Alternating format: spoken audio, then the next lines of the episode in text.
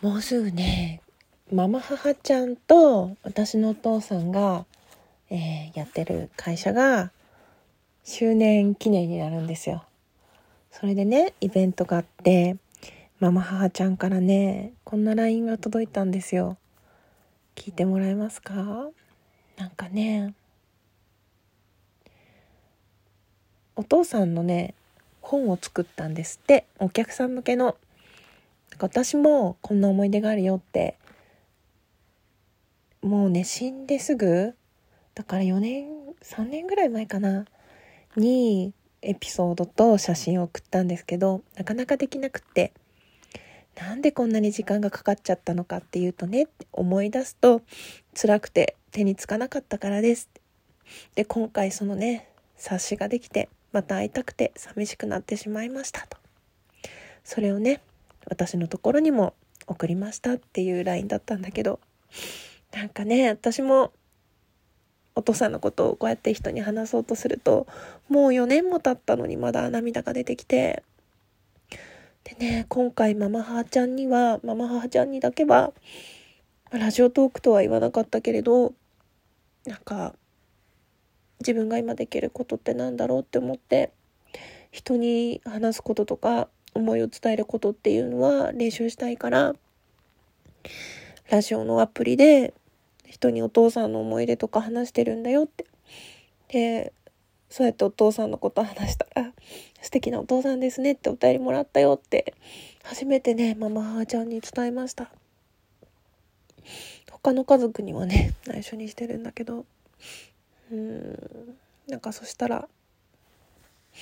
頑張ってねっていうのと今もなんだか帰ってくるような気になります。お客さんもますますお父さんに会いたいって話をすると泣いてしまいます。亡くなって4年半も経つのに未だにみんなをおいおい泣かせて罪な人ですねと。で、まあママ母ちゃんなんかね結構スピリチュアルな感じのお友達がいっぱい知り合いの方がいて見てもらったんですって。そしたらね、お父さんはものすごく早くいいところへ行き、ハッピーでいるそうです。よかったです。それだけでもう何もいりません。どうしているか、毎日毎日そればかりが心配で、苦しくないか、寒くないか、辛くないかと、神様に祈って暮らしてきました。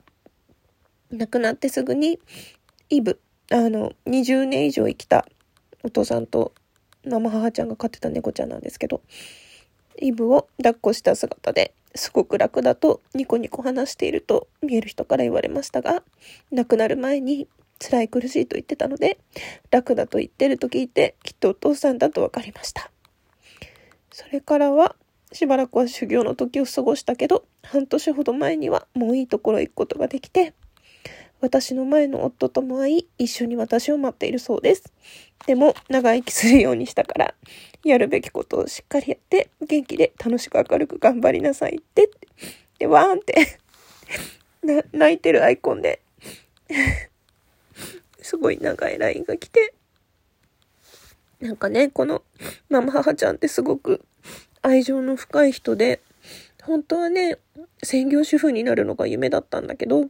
お父さんがすごく自分の夢を追いかけて、あちこち走り回って働く人だから、ほっとけないって言って、自分もその夢を諦めて、一緒に働いて、ほんとね、車の両輪みたいになって、一緒に頑張ってくれた人で、今はそのお父さんの、私のお父さんの後を継いで、会社を一人で引っ張ってってくれてるんですよ。で、お父さん亡くなった後もね、なんかそうやって、タイのお寺お坊さんとかねすごい偉い人からこういう風にやるといいって聞いたって毎日なんかねお水あげたりなんか唱えたりすごいねめんどくさいなって思うことをねお父さんのためにずっとやってたのを見てたのでなんか亡くなった人にそこまでできるってすごいなってそれだけでもすごいのに死んだ人に対して辛くないか苦しくないかってそんな思っていられるって本当にね愛の深い人だなと思って私初めて自分のお父さんにそのママ母を紹介された時に何て言われるんだろうと思って普通はねその自分の愛する人の前の妻との子供ですよ。なんかどんだけ嫌なんだろうって思ったんだけど、なんかすごい優しく抱きしめてくれて、一回ね、あ の私を子供にしたい、養子にしたいって言ってくださったりもして、もちろんね、うちのお母様、今生きてて元気なんで、大反対されて、もちろん、なんか、もちろんっていうかね、そういう、その話はなくなっちゃったんだけど、なんかその話がダメになった時も怒るんじゃなくて、うん、なんかそういう、戸籍の上ではつながりはなくても、あなたのこと娘のように思ってるって言ってくださったので、私もお母さんっていう風に呼んでるんですけど、なんかね、もううちのお母さんはね離婚しちゃってるからお父さんの思い出とか思いっきり話せるのってもうママ母ちゃんだけなんですよね。だから今回その会社のねイベント今回はリモートでやるから私もリモートで参加するんだけどの会社のお手伝いすら反対されてさせてもらえないのにずっと待ってるからって言ってくれてなんかね本当にいつも誰かのために頑張ってるんですよ。なんかすごく素敵な人で、憧れの人で。だから早くお父さんのところに行きたいってずっと死にたい死にたいって言ってたんだけど、なんかね、自分のやるべきことをしっかりやって元気で楽しく明るく頑張りなさいって言われたって泣いてるのを見たら もう一緒に泣きますとしか言えなくて お互いスタンプを送り合って 一緒に泣こうって。イベントでは泣いて話せないんじゃないかと今から涙声ですって。今朝も朝礼で挨拶してる途中から声が詰まってしまいました。今からこんなんじゃ当日どうなっちゃうんだろうって。会社のトップがね、こんな可愛い弱みを見せてくれるって、ほんと可愛い人なんですよ。本当はすごい料理もうまくて、なんかいろんなこと知っててね。今日もゆり根をまた昨日の長芋に続いてしなんか北海道の人が送ってくれたからって、こういう風に調理するといいよとかいつも一言添えてくれてね。すごい素敵な人なんですよ。うん。なんか、ね。本人には、なんか、LINE で伝えたけど、自分の気持ちが、なんかもう、苦しくって、収録することにしました。なんかね、私ってそこまでそんな風に人のこと好きになれるかしらって思うぐらい、旦那さんのことだけじゃないんですよ。私のことも、私の家族のことも、娘のことも、とね、それだけじゃなくて会社の人のことも、お客さんのことも、いろんな人のことをね、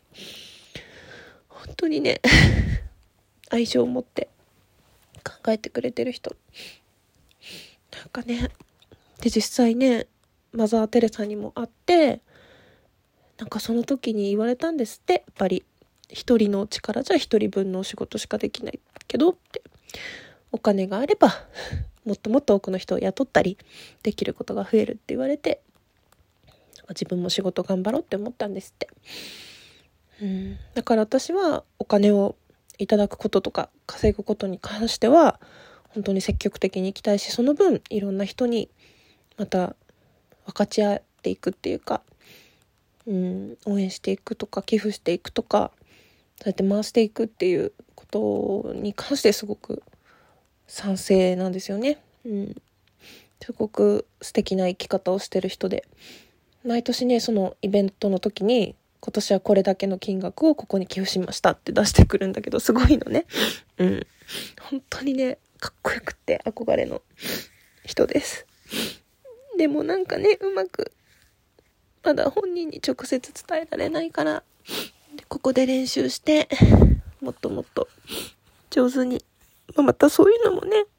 かっこつけないでまっすぐ伝えればいいんだろうけど。うん、そうね、次直接会えたら、ちゃんと言おうかな。うん、尊敬してるって。いつもなんか格好つけようとしたり、うまく言おうとするから遅くなっちゃうんだよね。うん、ちょっとこれ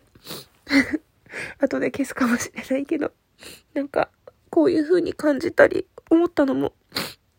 自分の人生の記録なので、残しておこうと思います。ママ母ちゃんに、ギガラブ。本人には届かないけど 残しておこうと思います。泣いてごめんなさい。と聞いてくださった人のことも 大好き。ありがとう。